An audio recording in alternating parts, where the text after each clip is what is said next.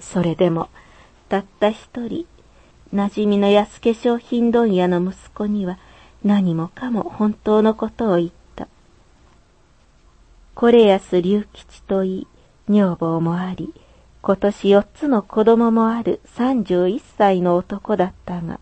愛染めて三月でもそんな仲になり、評判立って一本になった時の旦那をしくじった。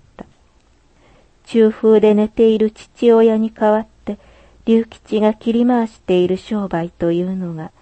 理髪店向きの石鹸、クリーム、チック、ポマード、美顔水、老け取りなどの卸問屋であると聞いて、散髪屋へ顔を剃りに行っても、そこで使っている化粧品のマークに気をつけるようになった。ある日、梅田新道にある龍吉の店の前を通りかかると、厚しを着た龍吉がでっち相手に地方送りの荷造りを監督していた。耳に挟んだ筆を取ると、さらさらと帳面の上を走らせ、やがてそれを口にくわえてそろばんを弾くその姿がいかにも海外しく見えた。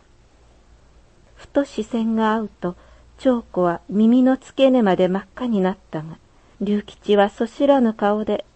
ちょいちょい横目を使うだけであった。それが律儀者めいた。龍吉はいささかどもりで、物を言うとき、上を向いてちょっと口をもぐもぐさせる。その格好が金がね長子には、資料ありげに見えていた。長子は龍吉をしっかりした頼もしい男だと思い、そのように言いふらしたが、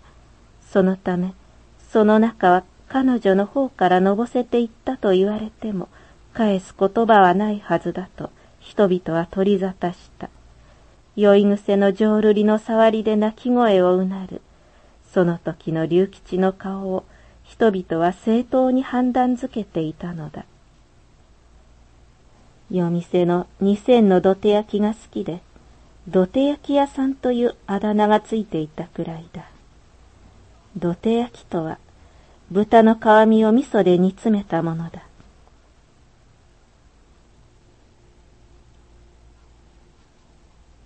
龍吉はうまいものにかけると目がなくて、うまいもん屋へしばしば長子を連れて行った。彼に言わせると、北にはうまいもんを食わせる店がなく、うまいもんは何と言っても南に限るそうで、それも一流の店はダメや。汚いことを言うようだが銭を捨てるだけの話。ほんまにうまいもん食いたかったら、いっぺん俺の後へついて、行くと無論一流の店へ入らず、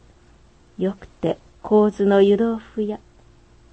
下は夜店の土手焼き、かすまんじゅうから、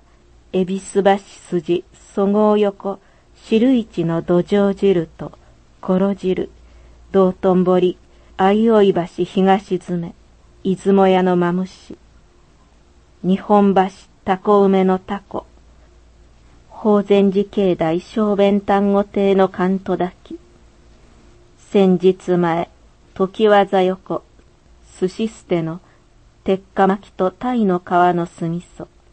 その向かいだるま屋の火薬、飯とかす汁などで、いずれも銭のかからぬいわば下手物料理ばかりであった。芸者を連れて行くべき店の構えでもなかったから、はじめは長子もよりによってこんなところへと思ったが、ど、ど、どや？うまいやろが、こここんなうまいもんどこ行ったかって食べられへんぜ、という講釈を聞きながら食うと、なるほど、うまかった。暖房に白い足袋を踏みつけられて、キャッと声を立てる。それもかえって食欲が出るほどで、そんな下手物料理の食べ歩きが、ちょっとした楽しみになった。立て込んだ客の隙間へ腰を割り込んでゆくのも、北新地の売れっ子の保険に関わるほどではなかった。第一、そんな安物ばかり食わせ通しでいるものの、帯、着物、長襦袢から帯締め、腰下げ、草履までかなり散財してくれていたから、ケチくさいと言えた義理ではなかった。クリーム、ふけ取りなどはどうかと思ったが、これもこっそり愛用した。それに、父親は今なお一銭天ぷらで苦労しているのだ。殿様のお忍びめいたり、しんみり父親の油じんだ手を思い出したりして、後について回っているうちに、だんだん情緒が出た。新世界に二軒、千日前に一軒、道頓堀に中座の向かいと、相生橋東詰めにそれぞれ一軒ずつある都合五軒の出雲屋の中で、マムシのうまいのは相合橋東詰めのやつや、ご飯にたっぷり染み込ませた出汁の味が、難所酒所がよう聞いとる。のを夫婦口とがらせて食べ、仲良く腹が膨れてから、法禅寺の花月へ春団寺の落語を聞きに行くと、ゲラゲラ笑い合って、握り合っている手が汗をかいたりした。龍吉の通い方は散々頻繁になった。遠出もあったりして、やがて龍吉は金に困ってきたと、長子にもわかった。父親が痛風で寝つくとき忘れずに、銀行の通帳と実印を布団の下に隠したので、龍吉も手のつけようがなかった。所詮自由になる金は知れたもので、得意先の理髪店を駆け回っての集金だけで細かくやりくりしていたから、みるみる不義理がかさんで青くなっていった。そんな龍吉のところへ長子から男履きの草履を送ってきた。添えた手紙には、だいぶ長いこと来てくださらぬゆえ心配しています。一度舌をしたゆえとあった。一度話をしたいと、龍吉だけが判読できるその手紙が、いつの間にか病人のところへ漏れてしまって、枕元へ呼び寄せての度重なる意見も、金がね聞き目なしと諦めていた父親も、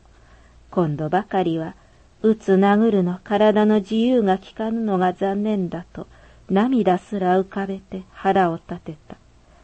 わざと五つの女の子を膝の上に抱き寄せて若い妻は上向いていた。実家へ帰る腹を決めていたことでわずかに叫び出すのをこらえているようだった。うなだれて龍吉は長子の出しゃばり目と腹の中でつぶやいたが、しかし長子の気持ちは悪く取れなかった。草履は相当無理をしたらしく、恵比寿橋天狗の印が入っており、鼻緒は蛇の皮であった。鎌の下の灰まで自分のもんや思ったらお間違いやぞ。きゅうり切っての感動を申し渡した父親の頑固は、死んだ母親も金がね泣かされてきたくらいゆえ、一旦は家を出なければ収まりがつかなかった。家を出た途端に、ふと東京で集金すべき金がまだ残っていることを思い出した。ざっと勘定して四五百円はあると知って、急に心の曇りが晴れた。すぐ行きつけの茶屋へ上がって長子を呼び、物は相談やが、駆け落ちせえへんか。